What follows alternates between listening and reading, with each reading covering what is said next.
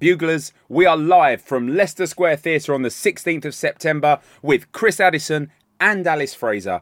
It might be our only London date of the year, so get your tickets now. Oh, get them at thebuglepodcast.com. That, that bit's important.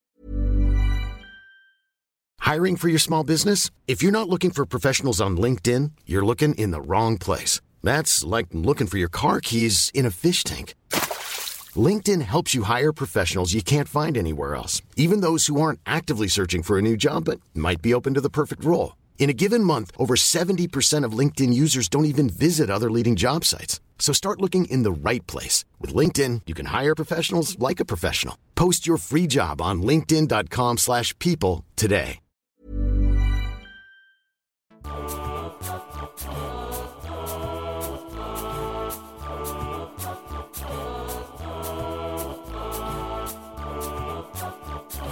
Welcome to the Bugle Ashes Zoltzcast. Today we are looking back on day three of the Lord's Test and looking ahead to day four and England's sensational victory in which they skittle Australia in the first hour and then chase down 280 to win in a mere 24.1 overs. It's going to be truly sensational. Uh, joining me to discuss uh, yesterday and today uh, is producer Chris, who missed yesterday's day three play because he was doing a charity bike ride 300 kilometres for no discernible reason other than the betterment of humanity. Um, welcome back, Chris, and con- congratulations. Thank you, Andy. I, I was going for Graham Gooch's 333, so tinged with disappointment. um, but that said, I decided not to watch it. Obviously, I had other things on. So I'm relying on you in its entirety now. Right. Yesterday's play, Andy. Yeah. Fill me in. I don't want to talk about it. I, I, I, I, really don't want to. Nothing happened, Chris. No, no it, it, none of it. None of it happened. It was, it was, it was the greyest imaginable day. Um, it was old school cricket. Um, Australia just ground England down. It was cloudy all day. The lights were on. It was miserable. Everyone was depressed in the ground because of England collapsing in the morning, losing the, their last six wickets for 47 runs. Ben Stokes out to the second ball of the day, and and this that, that was almost the worst thing about it because we've become used to England cavalierly tossing their wickets away, and we think, well, you know, they're not far away from from mastering this if they just rein it in a bit. And then Stokes, the second ball of the day, got a nasty one from Mitchell Starc, who uh, England, as they tend to do, had attacked really hard on day two, and he'd gone for over six and over in his first, uh, I think it was eleven overs for seventy odd. The second ball of the day, it, for Stokes, it must have been like being woken up by a chainsaw wielding crocodile. It was a vicious ball, edged and pouched by the ridiculous Cameron Green uh, diving uh, to his right uh, at gully. So that was a bad start. Then Harry Brook looked like. I, I, don't know if he'd made breakfast for himself and instead of scrambling his eggs, he'd scrambled his brain by mistake. but that seemed to be how he was batting. And we've seen the prodigious talent he has. He was on course and he still could be on course to be uh, one of the fastest to a thousand runs in Test history. He uh, needs a 50, 50 odd in the second innings to get there in just nine matches. But uh, it was a bad innings on day two, and it, it went even worse uh, on day three before he was caught flapping Starc to Cummins at cover. Then the tail. Uh, subsided. Jonny Bairstow came in, looked pretty solid for a bit, and then just planked one to mid on. Um, and then yeah, the tail just sort of disappeared. So it was pretty pretty bleak. And then Australia grounded out, old school at two and a half and over. England uh, missed, um, dropped a catch again, a hard one to Anderson at forward square leg off Khawaja that he probably would have expected to take. Then they got uh, they failed to refer an LBW of Labuschagne, although they did get him out soon afterwards. But it was it England bowled quite well but the whole day just felt kind of grey and gloomy. Uh, and we've seen a lot of kind of pyrotechnic kaleidoscopic multi-hued cricket from England in the last year, but this was uh, one of the least good days that they've had. I am now absolutely delighted I didn't watch it. Yeah, um, good, good move. Cool fact a crocodile can't stick out its tongue. Also, you can get health insurance for a month or just under a year in some states. United Healthcare short term insurance plans, underwritten by Golden Rule Insurance Company, offer flexible, budget friendly coverage for you. Learn more at uh1.com. Hiring for your small business? If you're not looking for professionals on LinkedIn, you're looking in the wrong place. That's like looking for your car keys in a fish tank. LinkedIn helps you hire professionals you can't find anywhere else, even those who aren't actively searching for a new job but might be open to the perfect role. In a given month, over 70% of LinkedIn users don't even visit other leading job sites. So start looking in the right place. With LinkedIn, you can hire professionals like a professional. Post your free job on linkedin.com slash people today.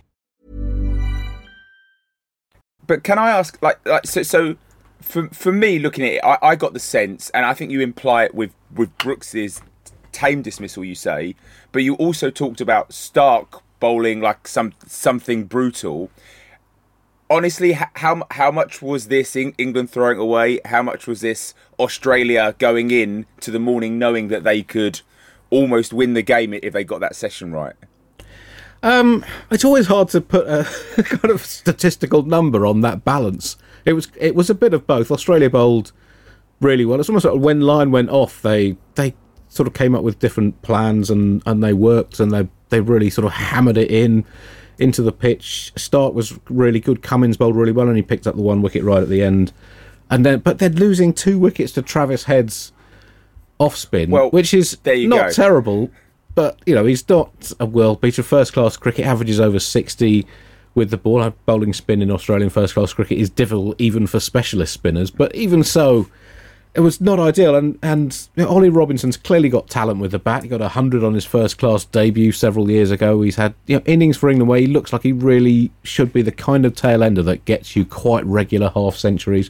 And he just took a massive flap at head and was uh, nicely caught behind by Carey Stuart Broad, who took a who was batting in a much more restrained manner than than Broadian batting tends to go, and got a really nasty hit on the on the jaw from a from a bouncer. Uh, but then he swept at, at head and was out in the same over. So well, as Australia lost two wickets to Root, and they were sort of top order wickets, England losing two wickets to head sort of balance that out. And you think, well, it's only tail enders, but you know, if those tail enders just find some way to chisel out every available run, a 60 deficit is a different mm. game from a 90 deficit. So um, it was that was really disappointing uh, for me. And then, uh, yeah, after that, you think, well, it was perfect bowling conditions. The ball was doing quite a bit.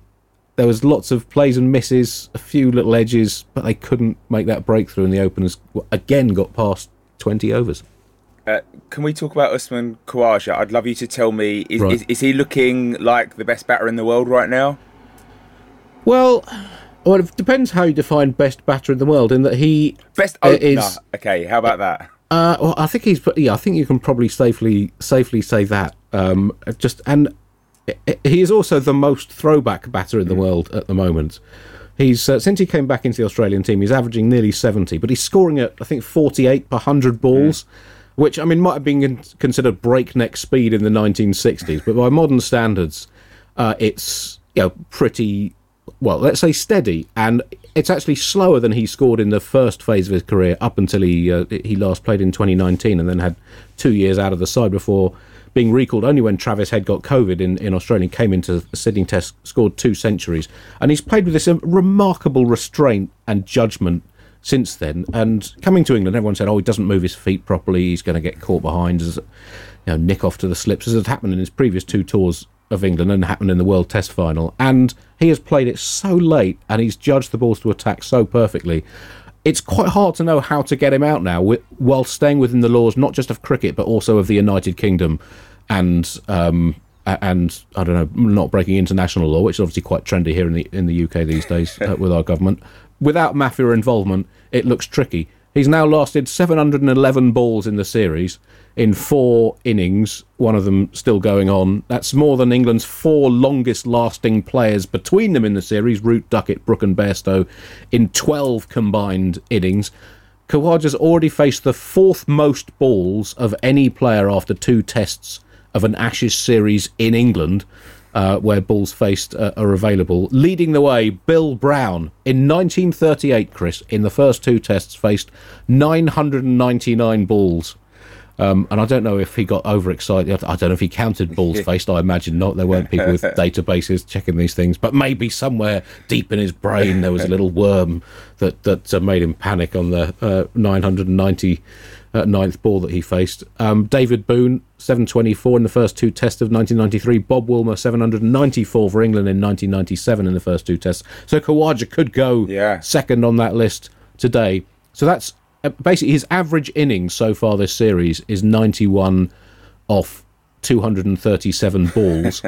uh, the rest of uh, uh, Australia are averaging 31 off 54 balls per, England, uh, per innings, and England 34 off 48 balls. So if you take Khawaja out, England's winning, essentially. Uh, he's personally on 281 for three off 118.5 overs Good start. of anti-Baz ballistics at this this series. I mean- uh, over the last two Ashes series, the openers' collective average innings 21 off 48 balls for both sides. That's in England in 2019 and in Australia 18 months ago. 21 off 48. Khawaja currently uh, 91 off 237. Wow. Okay, so so so the difference uh, so far is largely Usman Khawaja and Marnus got out yesterday. I think for almost exactly what you described as the Australian average for for this series. Yes. So so looking looking to today's game, um, you know Marnus with that average of fifty five odd is out. David Warner test average of forty five is out. They've got uh, night watchman Steve Smith in. Well, of course, yeah. I mean, he made his debut at Lords in 2010 against Pakistan as a as a, a number eight bats, uh, batter and, and and leg spin bowler. So, so you know, he's obviously up the order at four today. Wonder, wonder Yeah. what could happen there. Um, there's a couple of scenarios of how things could could go today, and I, I raise this because the S and M cricket era, as you describe it, has made these conversations more interesting because England do strange things in the third and fourth innings these days. They do very strange things. Um, and also the starts of the last two days. On day two, Australia lost their last five for 77. England lost six for 47. I don't want to talk about it uh, yesterday. Um, so, yeah, I mean, it's possible, Chris. It is possible. Uh, and also, as you say, this England team. I mean, that is the first lesson of the book of Baz Balia. Uh, anything is possible, and this is a book that you you must get close, close to your heart, uh, particularly when you're doing the post-match interviews and uh, you- you're a member of the England team or one of the England coaching staff, and you have to flatly deny that anything has gone wrong. um, so, I mean, they could still get back into it. We thought they were out of it after day one. They ended up day two on top, and they ended up then an hour into day three having screwed that up royally. Um, so it's possible, you know, they could, you know, bowl, if they bowl Australia out for even another 180, chasing 400 against India. Edgbaston last year chased 378, and they didn't just chase it; they absolutely demolished it with uh, seven wickets in hand. So, uh, but that was, I think, probably a slightly easier batting pitch. Also had the the the balls from last year that went very soft. I mean, this year I think they the batting conditions have been really good so far in the series, but there's still a little bit more going on. But no Nathan Lyon. Mm. You know, if they can get a good start, it's it's possible, but history says it's very unlikely. But that said, you know, a lot of England's biggest chases have been within the last year and a bit since S and M cricket began. So they're not totally out of it, and they do do extraordinary things. But they looked they looked very flat yesterday, and the, the bowling was it was good conditions. There were lots of false shots, lots of plays and misses, lots of edges, lots of very close LBWs. Stuart Broad's, I think, um, th- he might have done his longest ever celeb appeal, um, in which he ended up, I think, five yards past past the stumps. Usually, he ends up level with the batsman or at, at, at most at the stumps. But this one, th- there were these strange lines that really irritated him while he was bowling. I think Cameron Green had put down to show him where to take off to try and stop bowling no balls, and he painted these lines on the ground. Broad complained about having painted over in green green paint, but actually he ended up one of his appeals at the far end by Cameron Green's takeoff line, which I think might be a record length of appeal uh, for. Um, uh, it's I don't know if they have tracking data on all these things. Uh, I think that would be something that that's, that we need to get in the cricket. He The must cricket get data, the, so the yards Andy. of appeal. Well, exactly. It's adding. You know, he's what is he? Thirty six. Mm. You know, that's that's. I mean, he's adding to his step count. But I mean, he, the thing is, we we talk about Broad getting in these spells where suddenly everything clicks and he charges in and his legs are pumping and he makes the balls do things and the wickets collapse. And basically, he did that yesterday, but he just didn't get anyone out. So he was he did bowl really well. He was very unlucky. Uh, just picking up on what you said about Marnus Labuschagne, they could have had him out on 16. He would have been LBW had England referred it. Another fine ball by Broad. So that I'm counting that as a chance. And uh, England got him out for just 14 more runs. He was caught for 30 off a filthy long hop. I've never seen Jimmy Anderson look less happy getting out one of the world's best players. Um, uh, so he only added 14, and that was a rare example in this series of Australia not punishing England for a missed chance. I've looked at the runs after chance, which I think is a stat that should come into cricket Yeah. in terms of the number of runs an individual has added after a, a missed opportunity. Now, clearly, uh, that, that- that's partially relevant, but it gives a bit of an idea of how costly those misses have been. Because you never know how a game would have would have panned out uh, had those chances been taken. But uh, I make it that England's uh, batters have been reprieved six times, and Australia's nine. That's including drop catches. Um, uh, wickets off no balls and unreferred LBWs. Australia have added 350 for nine from uh, those first drops. So I'm not counting when Alex Carey was missed three times. I'm just taking it from the first of those opportunities, the runs he added subsequently. England 83 for six. So England are averaging just under 17 added runs, and Australia 38 per missed chance. And in a close fought series where really Khawaja's batting has been the only difference, that has been another huge factor. Great. Well, uh, that brings us to the end of today's Bugle Ashes Zoltzcast. We'll be back tomorrow, and Chris will not have um, spent the entire day cycling 300 kilometres around the world. Um, how can people um, contribute to your fundraiser?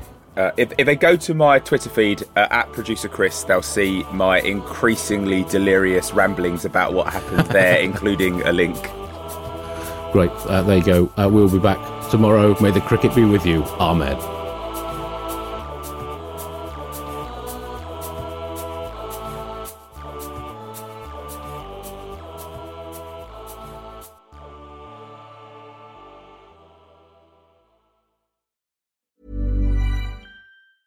Even when we're on a budget, we still deserve nice things. Quince is a place to scoop up stunning high-end goods for 50 to 80% less than similar brands. They have buttery soft cashmere sweaters starting at $50, luxurious Italian leather bags, and so much more. Plus, Quince only works with factories that use safe, ethical, and responsible manufacturing. Get the high-end goods you'll love without the high price tag with Quince. Go to quince.com slash style for free shipping and 365-day returns.